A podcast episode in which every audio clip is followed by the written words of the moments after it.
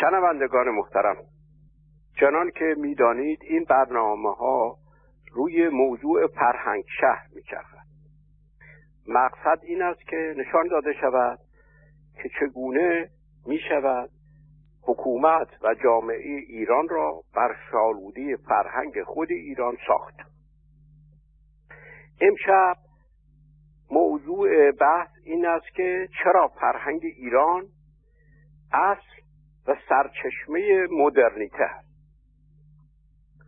شاید این پرسش به نظر همه شگفتآور باشد ولی در بررسی که خواهیم کرد خواهیم دید که فرهنگ ایران درست اصل و سرچشمه مدرنیته هست.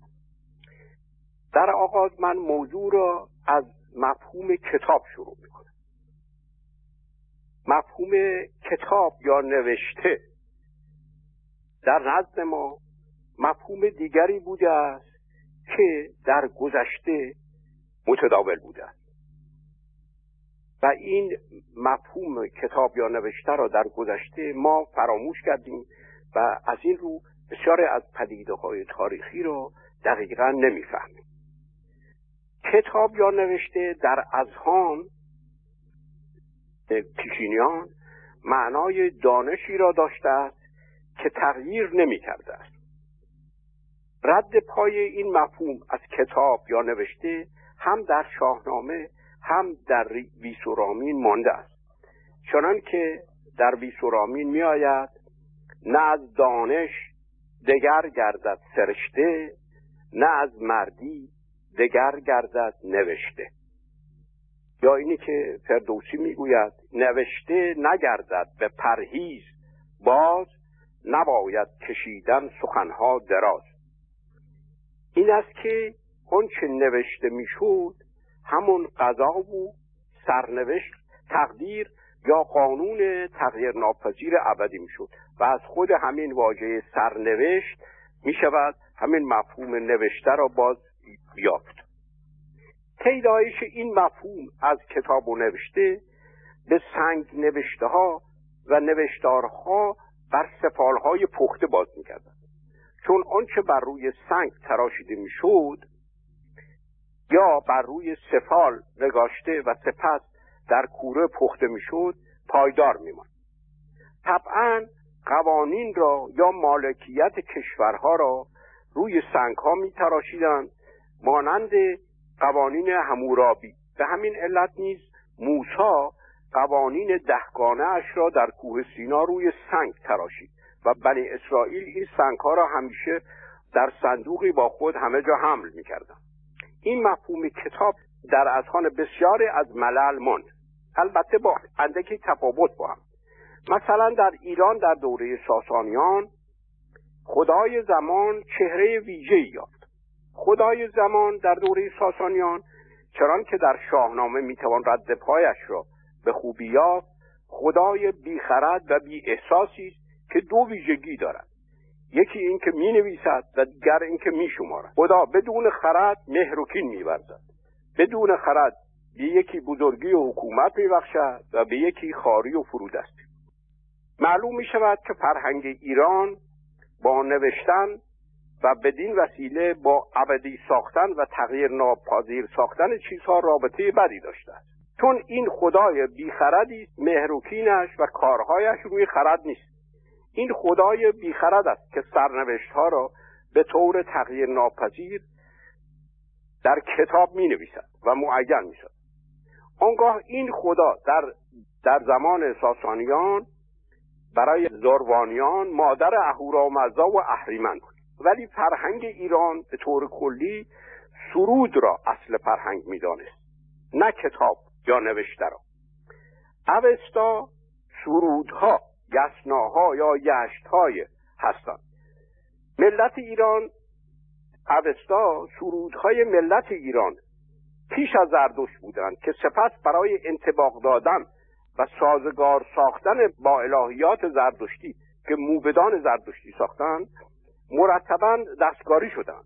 به عبارت دیگر ما متون تحریف شده ای داریم که اگر روش و معیارهای تحریف کردن موبدان را بدانیم می توانیم راه به اصل سرودها پیدا کنیم. از این رو این متون برای ما گرانبها هست. گاتهای زردشت هم سرودها هستند از این رو در بخش یسناها جای داده می شود یعنی گاتها سرود هستند نه کتاب به معنای قوانین تغییر ناپذیر یا نه مانند قرآن که در آن می آید و لن تجد لسنت الله تبدیلا یا لن تجد لسنت الله تعبیلا سنت خدا تبدیل ناپذیر و تحویل ناپذیر است. کتاب جای تثبیت طریقه و قانون و روش و رسم و نهاد به قوانین نه الله نیست. یعنی با داشتن این مفهوم کتاب در ذهن محمد رسول الله میپنداشت که یهودی ها و عیسویان اهل کتاب هستند. خدا برای این انبیا کتاب فرستاده.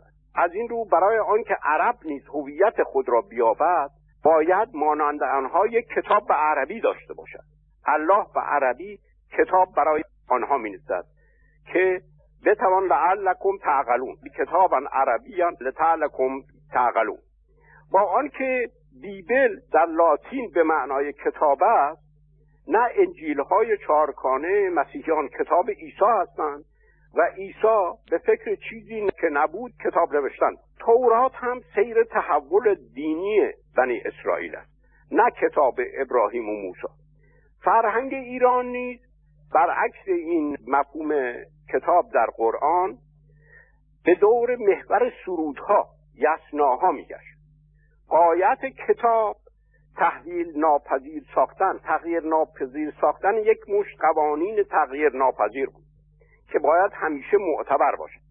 ولی قایت سرود به کلی با قایت کتاب نویسی فرق داشت.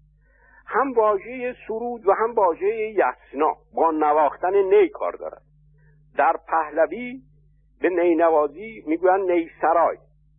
سرود نوای نی است هم در پهلوی واژه وین سرای که همون نینواز است چون که وین هم که مثل بینی معنای نی دارد پس سرود نوای نی و یسنا که یزنا باشد نوای نی است. اصلا یزنا این کلمه یز همون چی؟ یزدان و ایزد شده است. یعنی خدایان ایران خدایان نینواز بودن. جشن که همون واژه یسن و یزنا باشد نشان می‌دهد که نواختن نی با پدیده جشن با هم گره خورده بودند. و از سوی می‌دانیم که نام روزه یکم هر ماهی جشن ساز بوده یعنی فطرت و قایت خدای ایران زدن موسیقی و شادی سازی و فراهم ساختن جشن بوده همه اینها می نمایند که قایت دین قایت معرفت فراهم ساختن و آفریدن جشن درگیر قایت کتاب قدرت رانی است. قایت سرود جشن گرفتن است. سرود و یسنا کتابی نیست که برای بیان حاکمیت الله بر جهان و انسان و جامعه نوشته و گفته شده است. بلکه شیوه و روش جشن سازی همگانی است. قایتش آفریدن جشن عشق و مهر در گیتی پدیده جشن در فرهنگ ایران با خرمن و زادن و پیدایش به طور کلی کار داشت. از این رو خرمنسور و زاجسور اصل گوهر هر جشنی بودن همونسان که زاجسور جشن زاده شدن جشن نوزایی بود همانسان خرمن هم که کمال خوشه بود بیان رویش تازه از نو بود. پیدایش زمان و جهان و زندگی را همین در همین راستای جشن در میافتند این پدیده را فرشگرد گفتند که امروزه به نوشوی و نوسازی جهان برگردانیده می شود ما که حرکتش سنجه زمان بود در هر گشتی از زمان فرشگرد داشت. در گزیده های زادسپرم می آید که فرشگرد کرداری به ما همانند بود که پانزده شب در افزایش و پانزده شب در کاهش باشد. چون کاملا ناپیدا شود یعنی ماه ناپیدا شود باز از نو بزاید و با خورشید شهریار روشنان در بامداد پیدا باشد. رستاخیز جهان و باز آفرینی از این طریق روشن می شود همطور که اینجا می شود دید ماه در پایان ماه خود را از نو میزاید. این تصویری است که ایرانی ها داشتن. و همچنین از نو همین ماه خورشید شهریار روشنان را میزاید. ماه سرچشمه روشنی را از نو از خود میزاید. از این تصویر معنای کلی زندگی آنها مشخص می‌شد. این نو شدن هر ماهی را جشن می‌گرفتند. زمان از نو زاده می‌شد. این است که زمان در شاهنامه درخت تازه است که هر ماه از نو می‌روید و سی شاخه تازه از نو پیدا می کند اگر به روزهای پایان ماه نگاه کنیم یعنی به تقویم گذشته ایران می‌بینیم که سه روز آخر ماه زامجاد و مارسپند و انیران نام دارند که در اصل اینها رامجید و ارتافرورد و بهرام یعنی روزبه بود و این سه با هم بن جهان و زمان و بن انسان این سه که در آخر زمان پیدا می شوند تخمی هستند که جهان و انسان از آن از نو می روید. کمال زمان همان خوشه است که رویش تازه از آن آغاز می شود مفهوم کمال در فرهنگ ایران ختم یا نهایتی نبود که هیچگاه نمی‌توان به آن رسید و از آن گذشت بلکه خوشه پایان زمان بود و کمال بود. و کمال چیزی است که نو از آن آغاز می شود این مفهوم فوق العاده در فرهنگ ایران مهم است. کمال کمال معرفت و بینش یا کمال فرهنگ و مدنیت اون معرفتی اون فرهنگی که نقطه نو و تازه را برای پیدایش بینش و فرهنگ تازه دین کامل اون دینی نیست که خاتم الادیان است بلکه اون دینی است که سرچشمه دین و معرفت تازه است. کمال نقطه ختم نیست یک فلسفه کامل آخرین فلسفه نیست بلکه فلسفی است که از آن فلسفه نوین پیدایش می‌یابد. این اندیشه رسیدن به کمال و جشن یا همزاد بودن کمال و آغاز نوین حتی در مفهوم روز هم بازتاب می شود هر روز که به پایان می رسد سر شب می آید سر شب را اوزرین می نامیدن که رامجید بود و تا میان شب از آن ارتا فرورد یعنی فروردین و بهرام بود. باز اگر نگرسته بشود این سه همون تخم کیهان هستند و تخم روز نوین هستند. از نیمه شب سروش و رشت این تخم جهان و خورشید و زندگی را در سپیددم میزایانیدند. هر روزی یک روز نو بود. این نو شدن بود که جشن داشت. در الهیات زردشتی این فرشگر تاریخی ساخته شد. و به زمان آخر در تاریخ انداخته شد. یعنی جشن از عرصه تاریخ حذف شد. نوشوی در سراسر تاریخ از بین رفت و باید تا زمان آخر ثبت کرد. در حالی که در فرهنگ ایران پرشگر پدیده ای بود که جزو گوهر جهان و انسان بود. این روند همیشه نوشوی همیشه تازه شوی جزو فطرت انسان بود.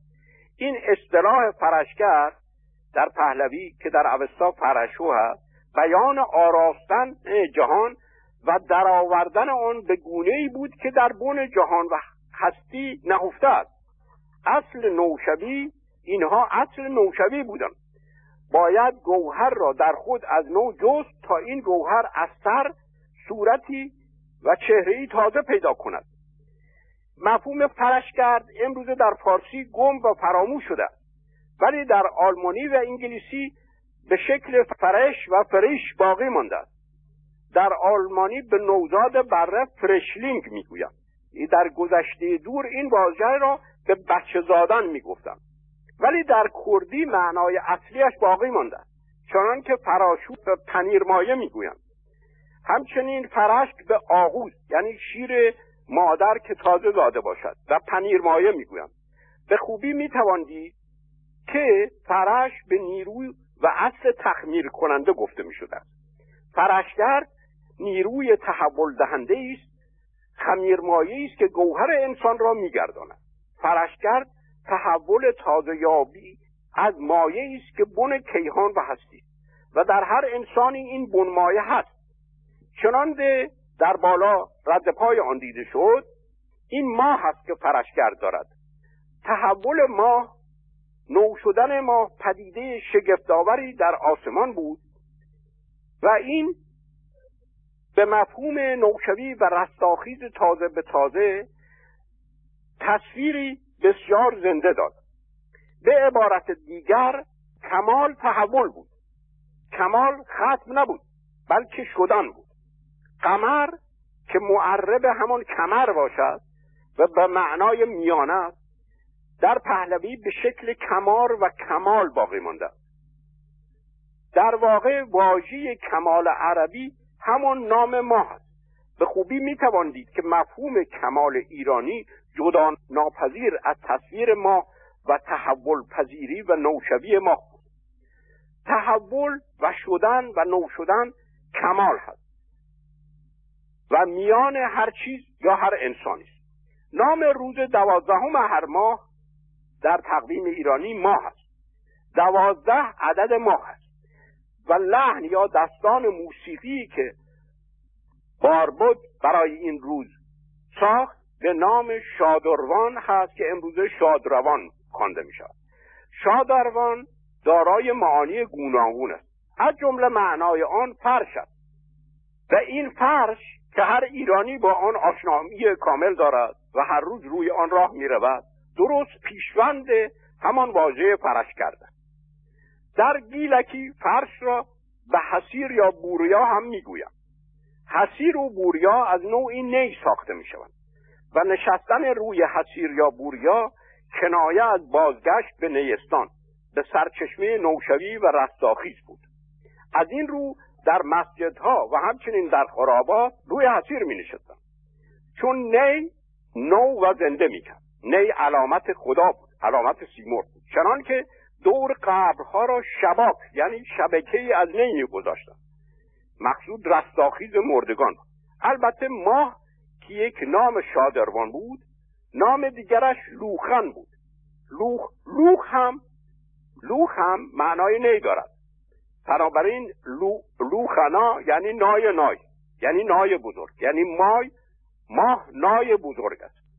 و این ماه بود که نا با نایش جهان رنگارنگ را تازه به تازه می آفرید به ماه رنگرز یا سباق هم می گفتن فرشگرد با رنگارنگی کار داشت. روی فرش رنگی نشستن این اندیشه را تداعی می کرد که انسان به اصلش ماه جایگاه جشن عشق شهری که جان در آن مقدس است باز میگردد. و چهار سوی بودن فرش درست نماد پیوند گوهر انسان با گوهر سیمرغ بود. سیمرغ چهار پر برای معراج داشت و انسان دارای چهار نیروی درونی نهفته در تن بود که همین سیمرغ درونی باشد.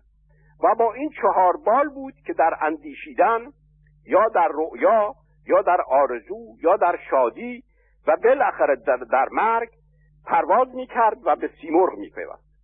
و این آمیخته شدن تازه به تازه با سیمرغ در اندیشیدن در شاد بودن در شنیدن موسیقی و حال کردن در آرزو کردن روی می‌داد. انسان در هر اندیشیدن تازه با سیمرغ از نو می آمیخت و پرشگرد می‌کرد. و داستان پالیچه حضرت سلیمان و علی بابا در بغداد همه به همین زمینه باز می‌کرد این است که واژه فرش بیان این پیوند با ما میان آسمان. این رابطه فرش و آسمان در اشعار باقی مانده است. چنان که فردوسی می‌گوید بگسترد فرشی ز دیبای چین که گفتی مگر آسمان شد زمین؟ این تشبیه فراموش نشود شاعرانه نیست. این رد پای از همون مفهوم اسطوره ایران. و اینکه در و اینکه سعدی در گلستان می‌گوید فراش باد سبا را گفته تا فرش زمردین بگستراند. برای این که باد سبا این همانی با رام دارد. رام همین باد سباست باد سبا یعنی رام روی زمین فرش میگسترانه یعنی زمین را تحول می‌دهد و نو می‌سازد چنان که در عربی فرش به معنای جای گیاهناک گیاهناک یا جایی که در آن گیاه بسیار می‌روید هست. و نام فرشید که نام برادر پیرانویسه بود فرشید به معنای نایی است که آوایش نو می‌سازد و رستاخیز می‌کند. این پرشگرد که اصل نوشوی باشد دریافتن و این همانی یافتن با بن کیهان در خود بود. همانچان که ماه همین بن کیهان در آسمان شمرده می‌شد این ماه از چی تشکیل شده بود؟ از بهمن یا هومن؟ که اصل اندیشیدن و که اصل اندیشیدن و خندیدن و بزم و همپرسی یا دیالوگ بود. بهمن تبدیل می‌شد به ماه و رام و گوش. درست این چهارتا این تخم انسان هستن تخم انسان مرکب است بهمن و ماه هست که ماه پور بهرام است. تو بهمن است و ماه و رام و گوش که همون گوشورون باشد یعنی جانان که این چهارتا گوهر انسان هستند. و همون سیمرغ چهارپر درونی می باشد. واژه گوهر در حضوارش اساسا چهار بوشیا بوده است. یعنی چهار زهدان. چهار اصل آفریننده و زاینده نام دیگر همین گوهر در حضوارش تالمن شهباز است که در اصل تیمور بوده. پس گوهر انسان شهبازی است که با چهار پرش یعنی با چهار نیروی آفرینندهش در هر اندیشهی به معراج می رود. پس گوهر انسان پرشگردی است. معراج های تازه نوشوی جزو فطرت اوست. پرشگرد در یافتن و یافتن این بهمن و ماه که بهرام باشد و رام و گوش که جانان باشد در خود هست. انسان و جامعه در کشف و یافتن گوهر خود نو و تازه می شود. مدرن می شود. مدرنیته آوردن ساخته های نو و تازه صنعتی یا فکری وارد کردن آخرین ساخته های غرب چه ماشین باشد چه فکر باشد و بومی ساختن این آخرین ساخته های خارجی نیست بلکه انگیختن و بیدار ساختن اصل و مایه نوآوری در اجتماع ایران و در گوهر خود ایرانیان است. مدرنیته اصل نوآور شدن است نه شیوه قرض کردن ساخته های نو. مدرنیته اصل نو اندیشیدن و اصل ارزشگذاری نوین شدن است. نو شدن اصل و بنیاد حکومت شدن و جامعه شدن است. چون نام دیگر بهمن ارکمن هست که به معنای مینو یا تخم ارکه است که ما ارکه را بیشتر توضیح خواهیم داد. و این ارکه به معنای حکومت و نظام در یونان هم مانده است. در یونانی هم مانده است. چرا که هیرارکی یا که هیرارشی میگن مونارکی که مونارشی سلطنت باشد آنارشی آنارکی. اینها همه دارای این ارکه هست کشف این خود نهفته و گمشده ایرانی است که بنیاد مدرنیست و بنیاد ریشهدار ساختن حقوق بشر است.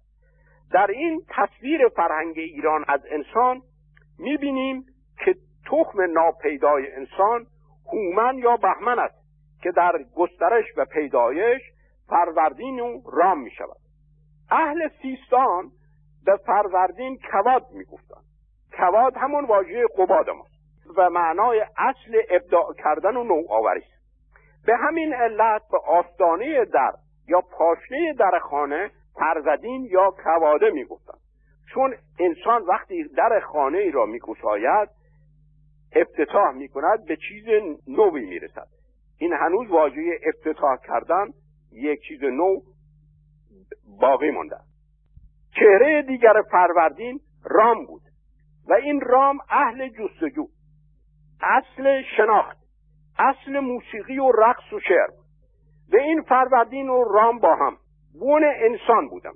هر انسانی در فطرتش اصل نوآوری اصل جوینده اصل شناخت اصل موسیقی و رقص و شعر و آواز بود. و بالاخره اصل حکومتگری فروردین و رام دو چهره یک گوهر بودن یک روی سکه اصل نوآوری و ابداع بود. یک روی سکه اصل جستجو بود. انسان اصلی است که در جستجو و پژوهش به بینش نو می‌رسد و کشف نو می‌کند و جهان را تغییر می‌دهد و قانون می‌گذارد تا جهان نو بشود. در جرپای هر انسانی این رام و فروردین نهفته است.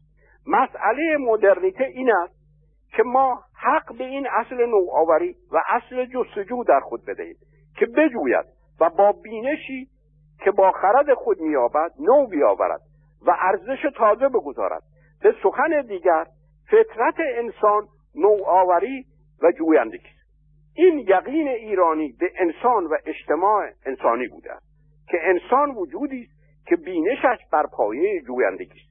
و بر پایه این بینش می‌تواند خود و جهان را نو بسازد و معرفت سیاست و اجتماع و دین و هنر و فلسفه بر این دو اصل بنا می شود چرا فرهنگ ایران همیشه مدرن هست؟ اساسا گوهر مدرنیته این است که ما معرفت حقیقت را نداریم و همیشه باید آن را از نو بجوییم. ما باید همیشه معرفت خود را از نو آغاز کنیم. ما باید آنچه به ما آموختند آنچه از دیروزها مانده است آنچه به نام حقیقت ابدی به ما دادند با خرد خود بررسی کنیم و بپژوهیم و از نو معرفتی تازه پیریزی کنیم. این گسستن گام به گام از گذشته و بررسی و نقد گذشته پیایند جوشش نوع زندگی یا جان و خرد در ماست. نقد تحولات فرهنگی ایران نقد اسلام و قرآن استوار بر فطرت جویندگی و فطرت نوآوری انسان است. آزادی ما بدون نقد کردن آموخته ها و سنت ها ممکن نیست. این است که برای رسیدن به آزادی باید همیشه باید مقتدرین اندیشه ای که بر جامعه حکومت نقد شود. آزادی در ایران فقط با نقد اسلام ممکن است. نقد کردن اسلام هیستری دشمنی و اداوت با اسلام نیست. در گذشته همه حقیقت را داشتند. در گذشته همه حقیقت را داشتند. این بود که نمی توانستند نو و مدرن بشوند. مدرنیته از روزی آغاز می شود که انسان در میابد که حقیقت را ندارد و نمی‌تواند داشته باشد. و هیچ کسی نیز مالک حقیقت نیست. از آن روز که این یقین را پیدا کرد ناگهان تحول و انقلابی در جان و خردش ایجاد می شود از آن روز سائقه یا کشش برای جستن پیدا می کند از آن روز حقیقت معرفتی است که نو به نو آن را بجوید و بیابد و از آن روز حقیقت معرفتی است که دیگر نمی‌تواند مالکش شود و در آن تصرف کند و با آن قدرت بیابد و از آن روز جستجو برای او نشاطآور و شادیزا می شود و درست فرهنگ ایران. استوار بر این سرندیشه گذاشته شده بود که معرفت همپرسی همیشگی انسان با خدا یا همپرسی انسانها با هم دیگر است. چون خدا خوشه انسانها بود. اگر خدا همه چیز را بداند آنگاه آموزگار انسان می شود و دیگر با انسان هم پرسی نمی کند. پس خدا در فرهنگ ایران اصل جویندگی است. رام در رامیشت می‌گوید نام من جویندگی است همین رامی که در گوهر انسان هست. به عبارت دیگر گوهر خدا جویندگی است خدا هم حقیقت را ندارد و کارش جستجوست و کارش جستجو با انسان با هم است. این با هم جستن را که همپرسی یا دیالوگ مینامند بنیاد معرفت می‌داند. اساسا نام معرفت در ادستا چیستات به عبارت دیگر چیستا که امروز به معزل و معما میگیم. به عبارت دیگر پرسش برابر با معرفت است. به این بنیان مدرنیته است. فرق کهنه و نو سنت و مدرنیته همین جمله است. سنت می‌گوید من حقیقت را دارم و حقیقت را می‌توان داشت و همیشه داشت و این حقیقت را باید حاکم ساخت نو و مدرن می‌گوید من حقیقت را ندارم و حقیقت را نمی‌توان داشت و نمی‌توان همیشه داشت و هیچ آموزه ای را نمی‌توان به نام حقیقت حاکم ساخت. کسی که حقیقت را دارد و آن را مالکیت پذیر می‌داند دیگر نیاز جستجوی نو ندارد بلکه می‌گوید آنچه من دارم همیشه نو میماند و هیچگاه کهنه نمی‌شود. کسی که حقیقت را مالکیت پذیر نمی‌داند همیشه نیاز به جستجو دارد و یقین دارد که باید همیشه حقیقت را از نو جست و کسی حقیقت را ندارد که با آن بتواند حقانیت به قدرت داشته باشد. در فرهنگ ایران از جمله نامهای خرد وروم است و خرد وروم می‌گفت.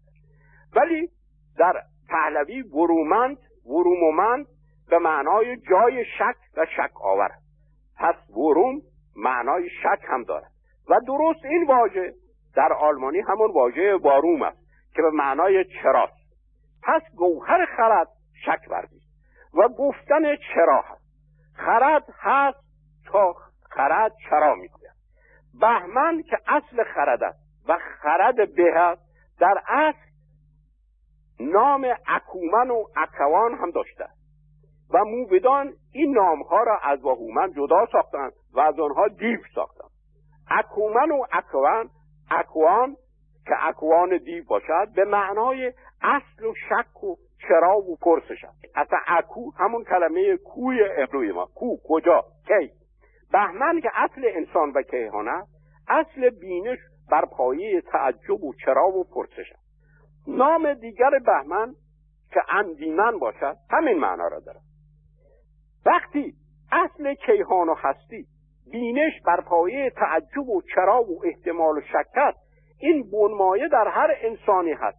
و این اصل مقدس وجود انسان است. پس مدرنیته انگیختن اصل و مایه نو آفرینی و نوشوی و نو اندیشی در خود است. نه وارد کردن و بومی کردن آنچه به نام مدرنیست و پست مدرنیست در دانا افتاده است. این افسون نوپرستی است. این افسون نوپرستی است که عبارت از عشق ورزی و دلبستگی به ساخته های نو در کشورهای غرب است. این نوپرستی و مدرنیست جبران نازایی یا ناتوانی خودزایی را می کند این تقلید از مدرنیسم غرب است. این تقلید از مدرنیسم غرب یک راست به ترس از نوها و گریز از نوها می کشد در آغاز سحر و افسون است در ولی در آخر ترس از نوها. و همین ترس و گریز از مدرنیسم سبب بازگشت به عقب بازگشت به کهنه ها می گردد ما در گذشته نزدیک تاریخ خود دو گونه مدرنیست داشتیم. یکی مدرنیسم شاه و اطرافیانش بود که بیشتر توجه به سطح مدرنیسم در غرب داشت. دیگری مدرنیسم روشنفکران چپ بود که به مقطعی از تفکر غرب چسبیده بودند و آن را مدرنیسم مینامیدند. و این هر دو گونه مدرنیسم شاهی و چپی ایجاد یک جنبش بازگشتی و بازافکندگی به هویت خود شد. افسون تقلید از نوهای غرب یک احساس مبهم از خودباختگی پدید آورد که تبدیل به سیلاب بزرگی در تاریخ ما شد. در برابر این دو گونه مدرنیسم بیریشه جنبش بازگشت به خود شتاب گرفت. ولی هویت فرهنگی ایران در آن زمان گشوده و برجسته و شفاف نبود. برخورد به شاهنامه و اوستا بسیار سطحی و بیمایه بود. ولی فشار گریز از این مدرنیسم ها سبب شد که اسلام راستین رواج یافت و رونق گرفت. همه ناگهان به غلط پنداشتند که شریعت اسلام هویت فرهنگی آنها همینطور در کشورهای دیگر اسلامی همه در برخورد با مدرنیسم به هویت اسلامی خود باز میگردند میگریزند چون فرهنگی از خود جز آن ندارند در ترکیه و پاکستان و مصر راهی به هویت پیش از اسلامی خود نمییابند و مجبورا به هویت اسلامی خود باز میگردند ولی ایران هیچگاه شریعت اسلام را جانشین فرهنگ یا هویت خود نساخته است. شریعت اسلام همیشه سطح نازک آگاه بوده او مانده است. این مشتبه سازی شریعت اسلام با فرهنگ ایران به عنوان هویت ایرانی در این 20 سال سبب بیداری ایرانیان شد.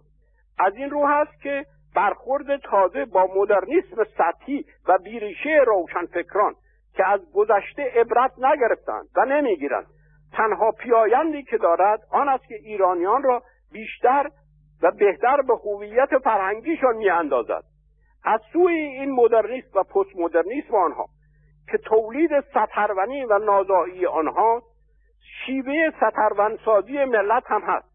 این مدرنیست ها می انگارند که مدرنیسم یک مشت پدیده ها و موازین و ارزش های ثابت و مشخص است که در کتابی یا در کتابهایی تثبیت و معلوم شده است که می‌توان آنها را جز به واردات به ایران وارد کرد. و آنها را آهسته آهسته بومی ساخت. چون که بازرگانان محصولات و تولیدات صنعتی غرب را به ایران وارد می‌کنند. ولی این بوم که آنها می‌خواهند بومی بسازند این بوم در تصرف و قدرت آخوندهای اسلامی شیعی است. این همان داستان زنگوله به گردن گربه بستن موشاست چگونه بومی را که آنها صده ها تسخیر و تصرف کردند در اختیار این آقایان مدرنیست خواهند گذاشت. که مدرنیست را بومی سازند. این بوم روانی و ذهنی و آگاهی در اختیار آخوندهاست و در این بوم است که شریعت اسلام را کاشتند. این مدرنیست ها نمی‌دانند که زیر سطح این بوم کاریز یا قناتی روان است که دور از دید هاست و این فرهنگ کهن ایران است. اصلا واژه فرهنگ یعنی قنات کاریز و نشازار.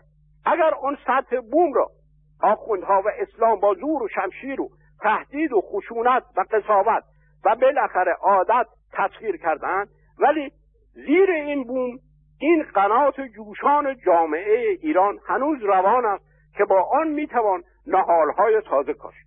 آنچه را آنها می‌خواهند از خارج وارد سازند و بومی سازند و آخوندها به آنها راه نمی‌دهند در فرهنگ ایران بنمایه هایش همه هست. این فرهنگ ایران است که در زمیر هر کسی مرکب از بهمن و ارتافرود و رام و گشورون است. نام دیگر بهمن چنان که در پیش آمد ارکمن یعنی اصل ارکه مینوی ارکه و در بندهش بخش هشتم. می‌بینیم که بهمن و ارتافرود یعنی فروردین هر دو پیمانگیر هستند یعنی اصل اندازه هستند. این تصویر بیان می‌کند که انسان اندازه هر چیزی اندازه حکومت و اقتصاد است. انسان اندازه هنر و فلسفه و دین است. انسان اندازه گذار است. هیچ کتاب مقدسی برای او اندازه و معیار نمی‌گذارد. در شاهنامه بهمن نگهبان تاج و تخت یعنی حکومت خوانده می شود در آثار الباقیه ابو ریحان می بینیم که پادشاهان نصاب و عبیور در ایران خود را بهمنه می نامیدن. مثل اینکه ما شاه می گوییم این واژه ارکه ارکمن این واژه ارکه به یونان رفته در یونان حکومت را ارکه می نامیدن. غیر از واژه پلیس و پولیتیکوس که برای حکومت به کار می‌رفت واژه ارکه نیز به کار می‌رفت. به حاکم ارکون یا ارخون می‌گفتن که این واژه در زبان این یونانی به معنای آغاز و ابتکار است. یعنی درست همون معنای بهمن و فروردین و ارتافرورد را دارد که اصل پیمانه و اندازه در فرهنگ ایران است.